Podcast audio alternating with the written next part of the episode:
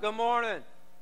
If you have your Bibles, turn with me to the book of Malachi chapter three. Malachi chapter three, sixth part of a seven-part series. We've been just studying the book and seeing what the Lord would say to us through it. On your outline, or in your in your bulletin, your worship guide, I gave you a piece of paper. It just says Malachi at the top. Would you take that out? And I encourage you to write down a few notes. Uh, write down some scriptures. You can study it later. If you use your phone, that's great too. However you do it, just take a few notes. At the top of it, will you just put January fourth through the twenty-fourth, fourth, fourth through the twenty-fourth, all church fast. Every year we start the year with a fast, and I just want you to start getting ready, getting prepared. If you're not real familiar with a fast, we'll have some resources online. We'll also, we have some materials out at the foyer you can look at. If that's not enough, I encourage you to go to a Bible bookstore. But just start studying up on fasting, the benefits, why we do it. And uh, the fourth through the twenty-fourth, we're going to do it collectively, corporately. We'll have service every Wednesday night. It's just always a great time. We just set aside the, the first part of the year for prayer and fasting. And so uh, fourth through the twenty-fourth. This morning, we're in the book of Malachi chapter three. Did I already say that? Verse six. And let's just jump in, and then I'll, I'll explain. I'll catch you up. If you've not been here, all of our messages are online. You can go back and, and listen to the previous ones. But here's what Malachi starts today's lesson out with. I am the Lord, and I leader, uh, I'm first, I'm the Lord, and I do not change. I do not change. Immu- it's called the immutability of God. He cannot change. There's several things about God that are unique to Him, only to Him. One of the things is He, he doesn't think like we think. It's called the omniscience of God. God has never said, it just occurred to me. God's never said that. Because it never just occurs to Him. He knows the start as well as the beginning. He knows everything. He's omniscient. His thoughts are not our thoughts. His ways are not our ways. He, he's not only omniscient, but according to the Word of God, He's preeminent. It means He cannot be second place. He's got to be first. He's, he's the preeminence of Christ. You can't put God just on, a, uh, on your list and put Him somewhere. He's either Lord of all or He's not at all. He will not take the back seat to anything or anyone. It's just His nature. It's His character. It's who He is. It's what He's about. He's preeminent. He cannot be second. And the third thing is, there's many things. I just wanted to give you three today. He's immutable. He cannot change. He, he doesn't change His mind. His standard doesn't change. The way that He deals with people doesn't change. Because if He could change, it would imply that He can get better. God cannot get better. He's the best. There's nothing else that can change it. And some of the things that don't change are like that He's gracious and compassionate. From Genesis to Revelation, we see that about His nature. We see that, that He's always faithful. He always keeps His word. Always keeps His word. God, God is a God who's giving and merciful. He's, he's always been like that, and He'll always be like that. And that's very important because, because I am the Lord and I do not change sets us up for the next verse. For the very, very next verse says, That, what, what, what that? Because I do not change is why the descendants of Jacob are not already completely destroyed. And if I were to change and not be the faithful, loving, kind, and compassionate God, I would have already killed you. I would have already destroyed you. I would have already wiped you out. But because, uh, good for you, good for me, that God does not change, then, then, then I, I, I would have got you already. But But even why the harsh words? What's the big deal? What have they done to tell God that, that, that, that He would have already destroyed him? Well, this is what happened. Malachi three seven, just kind of go along in that verse. Ever since the day of our ancestors, you have scorned my laws and failed to obey them. The word scorn means to turn away, to disdain, to despise, to detest. What, what God is saying through the prophet Malachi, you've turned up your nose at my commands. You've left my path. You've corrupted my covenant. I, I, here's I, Israel, church, I brought you into this relationship. Man, I wanted you to be mine, and I'm going to be yours, and we're going to live in such a way, such a partnership, such a, such a bond, that those outside the family of God are going to say, I want what they got. But you, you've not kept your, oh, you call me Lord. You say it with your mouth, but your hearts are far from me. You, you do your own thing. You decided you're smarter than me. You want the blessing of God without keeping the commands of God. You want my presence without committing to my ways. You call me Lord and you say I'm your Lord, but you're not honoring me as Lord. And so they're wondering, and, and Malachi says, so it's no wonder. Why, why do you wonder that, that God's not responding to you like he said he would? Why, why, are you even, why are you even thinking that your marriages wouldn't be messed up? If you don't want to do it God's way, why would you even be thinking that your kids don't want anything to do with me? You've not, you've not honored my word. You've not, you've not kept me. Here's, here's, the whole, here's the hinge verse of Malachi. We've said it every week. Malachi one six. You don't remember anything else about this series, remember this. A son honors his father, and a servant respects his master. If I'm your father, you ought to know this by now, father equals affection. If I've been affectionate to you, and if I'm your master, master means authority, I'm preeminent in your life, I'm your Lord, I'm your leader, then where is the honor and where is the respect that I deserve? But but but you're just doing you're doing your own thing. You're you're you're you're headed down your own road. You don't you don't care about me like I care about you. Now we're back to Malachi three seven. Now return to me.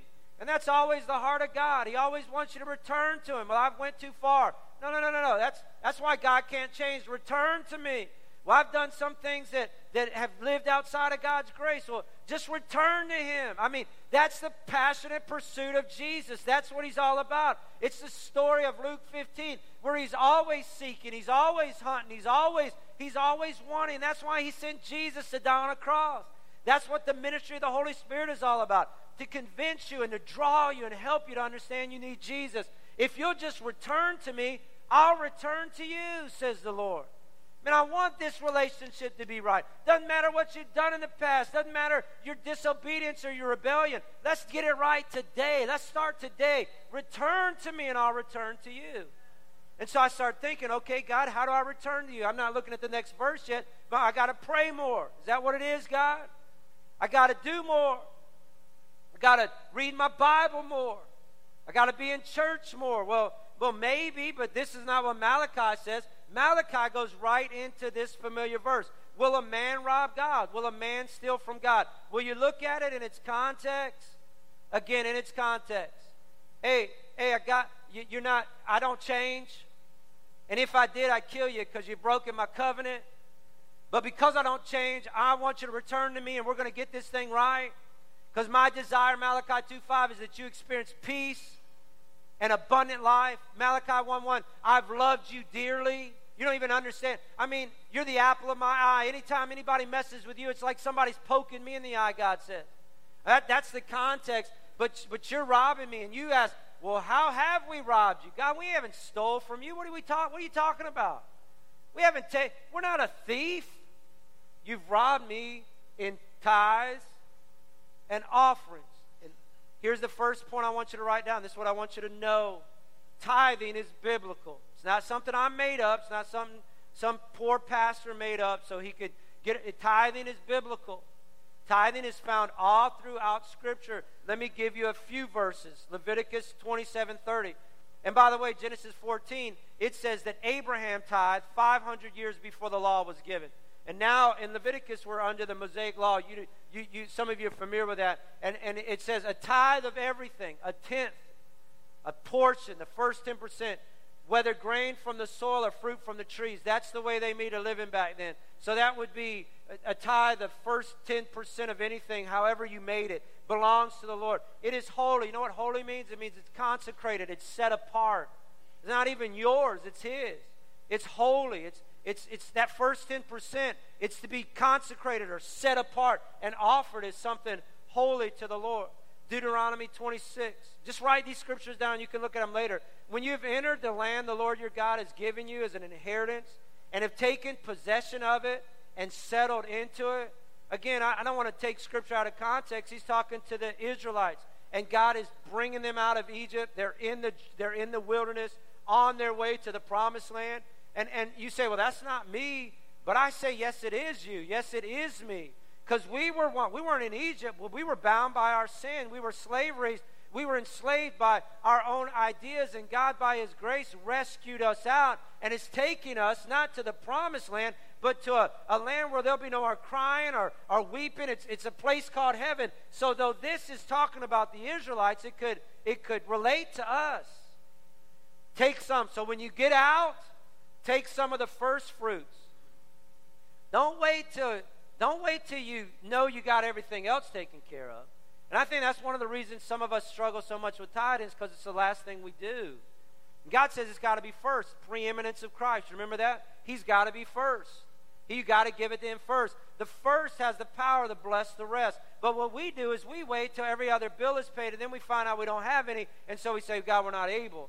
And I'm saying that that's the wrong order. That, that God is not preeminent in your life. What you're saying is, I fear Wachovia Bank. I fear uh, whatever, the place where I have my car, Verizon Wireless. I fear that more than I fear Almighty God. But God says, when I bring you out, and He's brought us out of darkness into His marvelous light, if you're a believer today. When I bring you out, then, then I want you to bring your tithe. It's holy. It's consecrated. It's set apart. All that you produce from the land, the Lord your God has given you. Put them in a basket. Then go to the place your Lord God will choose as a dwelling for His name. One, a couple more verses. Deuteronomy twenty-six. Then say to the Lord your God, I have removed from my house the sacred portion. What's the sacred portion? It's the tithe. And have given it to the Levite. The Levite was the leader of, of that church back in that day. And to the alien, to the strength, to the less fortunate, to the fatherless, orphan, and to the widow, according to all you commanded. Man, I've done it. I, he, here, God, I just want to. I just want to remind you. I know you didn't know this, but I've I've removed my tithe. I've set it apart. I haven't used it for my vacation. I haven't used it to fund the kids' education. I haven't used it to pay, put down a, some principal on my house. I haven't used it to buy a new car. No, I've taken it out. I've, used, I, I've, I've set it aside. And I have not turned aside from your commands, nor have I forgotten any of them. He, here's what he's saying. I did what was right according to your word, God. And then with integrity and with full assurance that God's going to hear him because he's done it God's way, he says, I've not eaten any of the sacred portion. I've not done any of that. I've obeyed the Lord my God. I've done everything you've commanded me. And so, God, will you look down from your holy dwelling place? I think some of us are asking for the favor. We're asking for God to, to help us in our finances, but we're not willing to do it His way. And with, I don't even, I, with integrity and with real character, how can we say, God, I know I've not honored you. I know I've not set it apart. I know I've not. I, I've used my tithe for me, but I still, I want you to help me. And And that's not what this guy says. He goes, I've done it, and now, God, will you bless me? And now will you bless the people of Israel and the land you've given us? And will you, you take us into that land flowing with milk and honey? Here's another verse. Second Chronicles thirty-one. To give you just backstory, Hezekiah becomes king. And, he, and Hezekiah is a godly king, and he realizes that his people have not been honoring the word of God. And so as king, he, he ordered them. I, I can't order you today. I wish I could, because I know what it does for you. I wish I could say, you have to tithe. I can't do that. I'm going to exhort you and encourage you. But he ordered the people living in Jerusalem to give the, the portion, not up the portion. What's the portion? It's your tithe, due to the priests and the Levites, so they could devote themselves to the law of the Lord. As soon as the order went out, the Israelites generously gave what they give, the first fruits of their grain, new wine, oil, honey, and all the fields that, that produce it. They brought a great amount, a tithe of everything.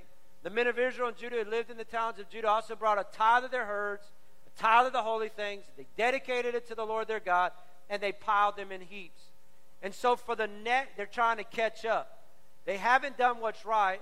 Hezekiah the king orders them. We want to obey the word of God. We want to honor God's commands. And so, hey, bring your tithe. Bring. There's just heaps of stuff everywhere. And, and they began doing this in the third month and finished in the seventh. So for seven months they were catching up.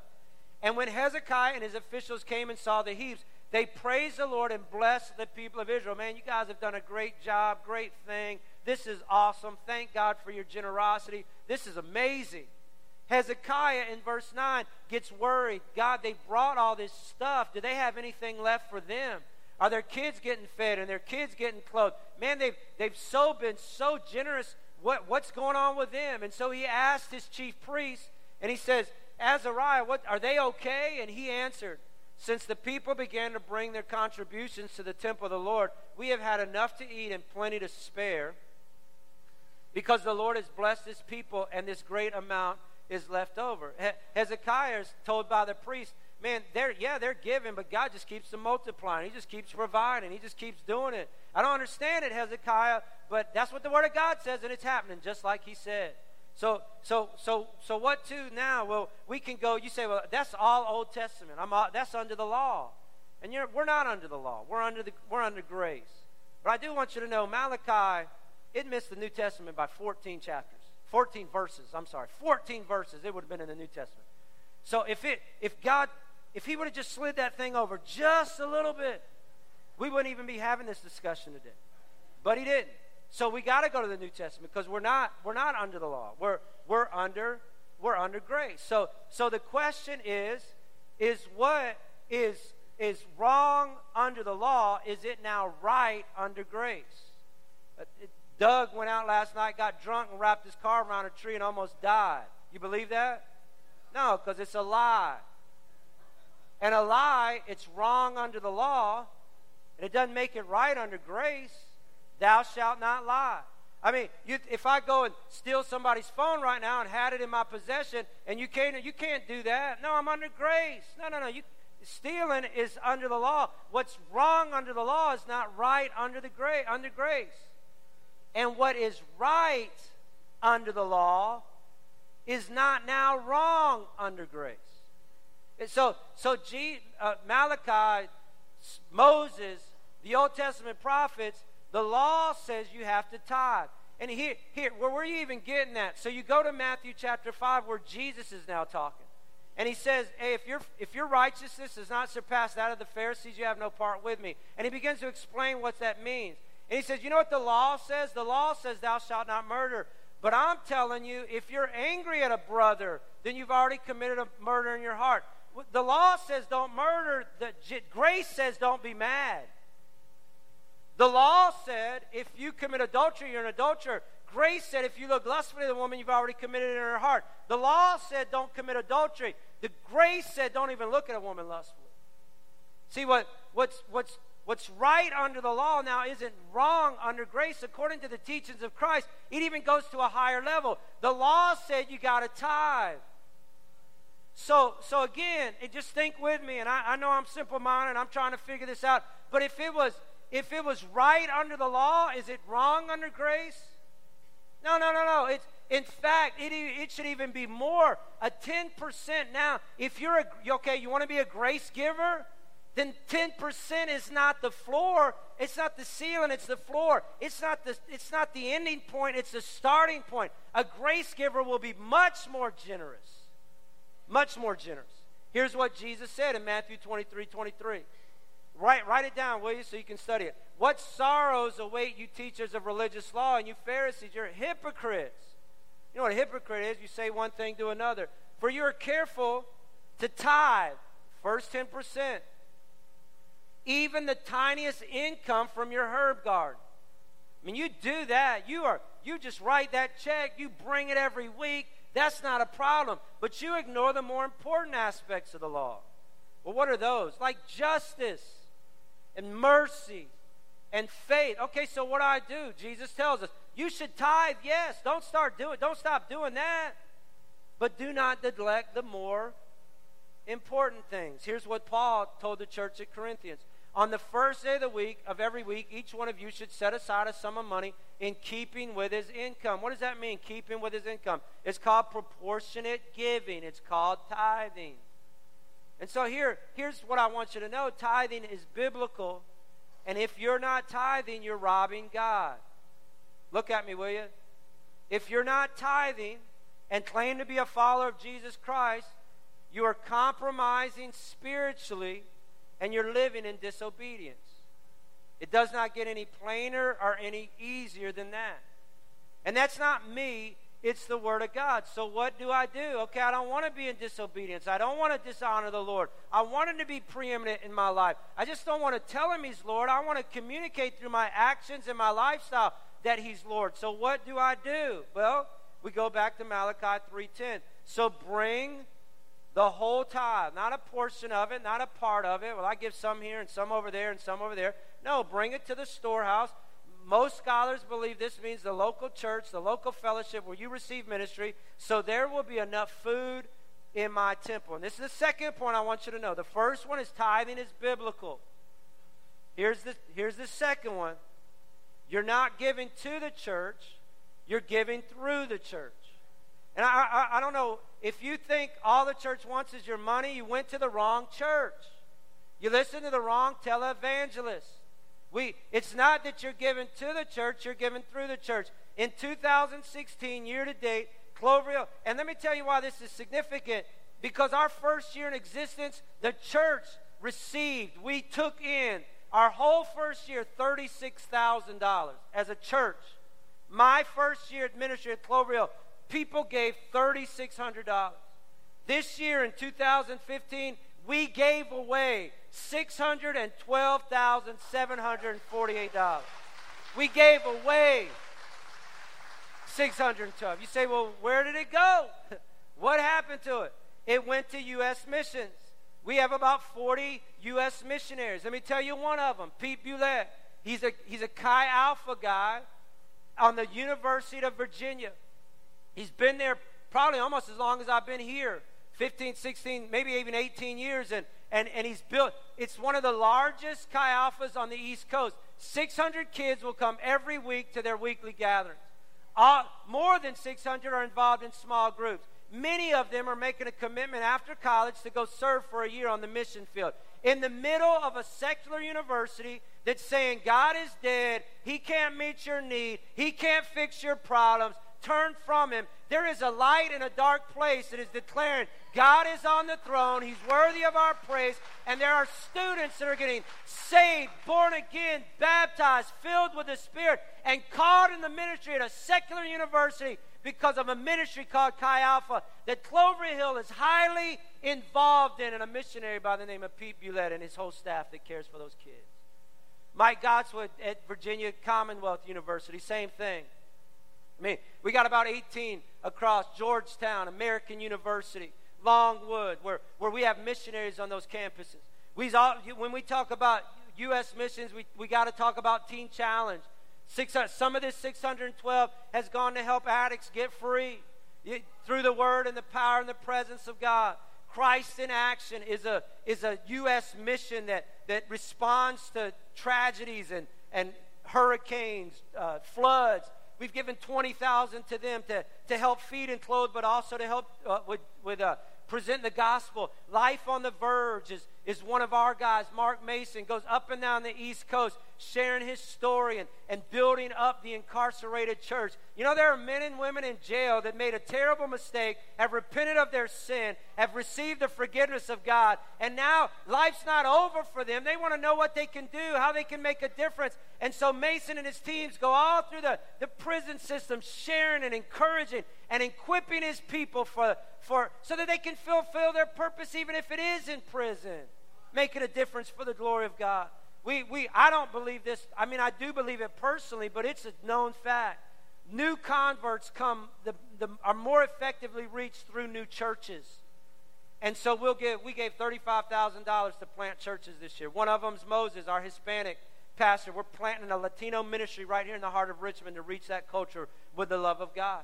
So part of that six hundred twelve is, is U S missions. Another thing we do is world missions. We have ninety-five missionaries. Let me, Joey Gordon is in the mountains of India. He, uh, he, he. I went to Bible school with him. He, he lives up on a mountain. He treks into, into places that have had no testimony of the love of God. He builds, he builds, he's got a CrossFit and a coffee shop where he invites Muslims and Hindus to come and drink coffee and work out with no other purpose but to build a relationship, to break down the walls, and eventually share the love of God with them. We, we missionaries like Mike, uh, Rick and Elaine Caswell, who are in the Ivory Coast of Africa. She's a nurse. He's a plant, church planter, where she goes and works with the AIDS patients and helps them and, and, and, and helps nurses and doctors there. And he's all over planting churches and ra- helping raise up the national church. Tom Davis, who's in Ecuador, who has a dream and a vision to pump the gospel through media into every home in Ecuador. And they're making it happen because they have churches like Cloverhill that are partnering with them on a monthly, regular basis, sending teams over there to make it possible for the people of Ecuador to hear the gospel in their language and in their culture. We partner with Project Rescue. You, you know that story, thirty-five thousand dollars where, where those girls are, are, are under their mom's bed. Really, it's a mat. As they are they with eight men every night, and the Project Rescue team builds a relationship with them and goes, and, and the mothers will allow the kids to come out. And you ought to see the schools and the facilities that we're bringing them to. It, in America, it would be nice. In India, it's amazing. I mean, they're getting the love of God. They're getting, they're getting care and education, and, and, and, and physical needs are getting met. Priority One is a group that we partner with, twenty-five thousand dollars this year, that builds Bible schools all over the world and raises up national leaders. It's training pastors in just about every nation of the world. Convoy of Hope is the, is the missions, the benevolence arm of the Assemblies of God. We've given thirty thousand dollars to help with the refugees that are coming out of Iran and Afghanistan and all that's going on in the world. Again, not to just give them a shelter over their head, but to share with them the love of God. And, and, and you know, I'm probably talking, probably even shouldn't say this, but, but I don't know where your stand is with, with these refugees coming and going. And I'm not trying to say anything, but they are more open to the gospel in that place in their life than they'll ever be. Their guard is down. Their heart is open. And I think as the people of God, we have a responsibility to be the hands and the feet of Jesus and reach them where they are and share with them that the God they're serving cannot help them, heal them, or touch them, but Almighty God can make a difference in their lives. Again, I'm not exactly sure how to do it, but we have a responsibility. The church has the mandate from Almighty God to do that, and we want to. We we also have local. Where's this six hundred twelve going? It's going to local ministry. So we're touching America, we're touching the world, and we're reaching our backyard with ministries like the uh, Crisis Pregnancy Center, prisons and schools, and our foster initiative.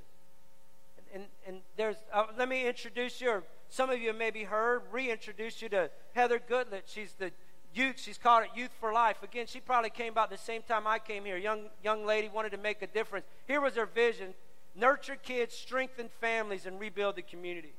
And so she put up, she got permission, put up a trailer in, in Highland Park, middle of projects. Since that time, churches have come alongside her. I think there's a double wide now. There's some grass, playground equipment. Every afternoon after school, those kids flock to that building. They're being educated. They're being taught. They're, they're, she's strengthening kids. Cloverhill has sent many of those kids to camps over, over the past few summers. They're, now, they're, she's been there long enough where they're beginning to grow up, going to middle school, going to high school. Some of them now have even went off to college. And the power of poverty is being broken in their lives because of a young girl that had a dream and a vision, and because of churches that partnered and rallied around her to say, we believe in our community, we believe in our kids, we're going to reach out to the less fortunate and make a difference in their lives. six hundred twelve thousand dollars. We have a transitional house. Three men are in there now. And, you know, we can't, why don't we do more? Let's do for one what we wish we could do for everyone. Three men, all three of them have jobs. They're all moving towards Jesus. They all have a relationship with him. They're all trying to serve him. In the near future, those guys will transition out. We'll get new guys in there, and we'll just keep making a difference for the glory of God as they come out of prison and, and readjust and get ready to reenter society. Not as an ex, not just as an ex-con, not as an ex-con, but, but as somebody's been bought, bought by the blood of Jesus and changed by the power of Christ. Can make a difference. Some of you know our story with, we have foster kids, and little Maddie, she came to us about eight, seventeen months ago now, and we've been, and when we first got her, man, I, I didn't want anything to do with the mom or dad. They were both in jail, and I had very, very, very, very little grace. I could do better. They have forfeited their opportunity to parent. They ruined it. That was my thinking. Well, eight months ago, Maddie's dad got out of jail, and he's repentant, he's broken, he's the real deal. He loved, he loves that little girl, loves her, recognizes he made a terrible mistake. He gets drug tested every month. He's been sober for twenty-eight months. He wants the little girl back. So listen, I thought, I, when I first started thinking, I thought, well, I, I just want to change a girl's life. You know what I'm thinking now? Let's change a family's life. Let's come alongside that man that's wanting to change and desiring to change and want to be a dad. Why don't we help him? Why can't we provide him for a house with his kids, and, and just kind of walk with them for a little while till he gets his feet back and mentor him? And I'm not talking about a handout. I'm talking about a hand up that gets him back in a place, and it just breaks that poverty curse and that direction that his family's been going in for all these years. This morning we're going to take up a special offering for Grace Home Project. We're partnering with Grace Home Ministry to build a house for girls that are pregnant, that have made mistakes and got pregnant, because we, we don't want to just talk about what we're against. We're against abortion, but we're for girls that keep their babies and want to and want to do something with their lives. We're for that. And so we just can't be against it. We got to create some environments and spaces so what we're for really becomes a reality. And so four girls with their babies can come and live in this home and be, again, be nurtured and cared for and discipled and loved on and given a great chance for their future. Did, did you know this about pregnant girls? Three in ten will get pregnant at least once before they're age twenty. Parenthood is the number one reason girls drop out of school. twenty-five percent of teenage girls that get pregnant will have their second child within twenty-four months. Less than two percent will earn a college degree. eight out of ten dads are not involved. More than half of all the mothers on welfare had their first child as a, as a teenager. Two out of three families begun by a young unmarried mother live in poverty today. You're not given to the church, you're given through the church. The more you give, the more we'll give. Look, tithing is biblical. And I want you to get this idea, I'm just giving my money. You're not giving it to the church, you're giving it through the church. Here's the last thing, Malachi three ten. Keep your pen, your paper, stay with me, will you? If you do, if you do what? If you quit robbing God and you start bringing your whole tithe, that first ten percent, says the Lord Almighty. And when he says it, man, I'd listen to it. I will open up the windows of heaven for you. And I will pour out a blessing so great that you won't have enough room to take it in. Why don't you just try it? Let me prove it to you. Because I can't change, you're going to see. You're going to see the benefits. I'm not for not for one one minute do I do I want you to think tithing twists the arm of God and makes him do anything. He's Almighty God. But I do believe it gets you in a position, gets you at a place where you can receive from God. And here here's the third point. It's not what I want from you, it's what I want for you. I, I want you here. I want God proving his faithfulness and proving his love and, and blessing and you partnering together. Because it's not, I don't want your money. I want what I want I want God to have what your money represents, your heart. Because when he has his heart, the, when he has your heart, your potential is unlimited. And what he can do with a heart is it's it's just you won't even believe it. Here's what I want. The Word of God, I, I've, I've shared with some of you this before, but the Word of God is like an umbrella. The Bible says that he that dwelleth in the secret place of the Most High shall abide under the shadow of the Almighty. There's something about being under his protection and his care and his provision and his grace and his and his just his favor and his mercy. That's the Word of God. When you stay under the Word of God, you're protected from the elements. He has promised to rebuke the hand of the devourer. And that doesn't mean that nothing's going to tear down or nothing's going to break. He just says it's not going to eat you up. I'm not going to let it destroy you. I'm going to be involved in your life in such a way that my faithfulness, I, I've never seen the righteous forsaken or his seed begging for bread. I'm going to meet all your, your needs according to rich, my riches and glory. When you're under the when you're under the umbrella of God's grace, there's blessing and favor and life and health and, and just the goodness of God. When you step out from under it, then you're left to your own vulnerabilities. That's a great word. I wish I wouldn't have used it, but it's a great word. You're left out on your own to fend for yourself. It's not what I want from you, it's what I want for you. I want you to be under the covering of, I want, I want you to know what it is to live under the shadow of Almighty God. And that happens as you're obedient to him. I was preparing and studying and looking, and, and I remember the story of Judas. You remember Judas? He was a thief. He robbed God. That, that's what he's known for. You don't want to be known as a robber. You don't. He robbed God. Sold out for thirty pieces of silver. You know, you know what he did with that thirty pieces of silver? He went and bought himself a rope and hung himself. You know what? I don't, it's not what I want from you. It's what I want for you. I don't, I don't want you spiritually to go buy a rope and miss out on all that God has for you. I don't want you, I don't want you to use what God has blessed you with, given you, and allow it to potentially destroy you. If you see tithing in the way that God sees it, it's not what he's taking from you, it's what he's, he's, it's what he's saving you from. Some people say, the truth hurts. You know what I say? The truth saves. Here's the truth. Tithing is biblical. It's not that you're giving to the church, you're giving through the church. And it's not, I, I, you, you don't know my motives. I'm trying to tell them the best as possible, and I hope they're right, and I, I really believe this. It's not what I want from you. It's what I want for you. Amen, everybody?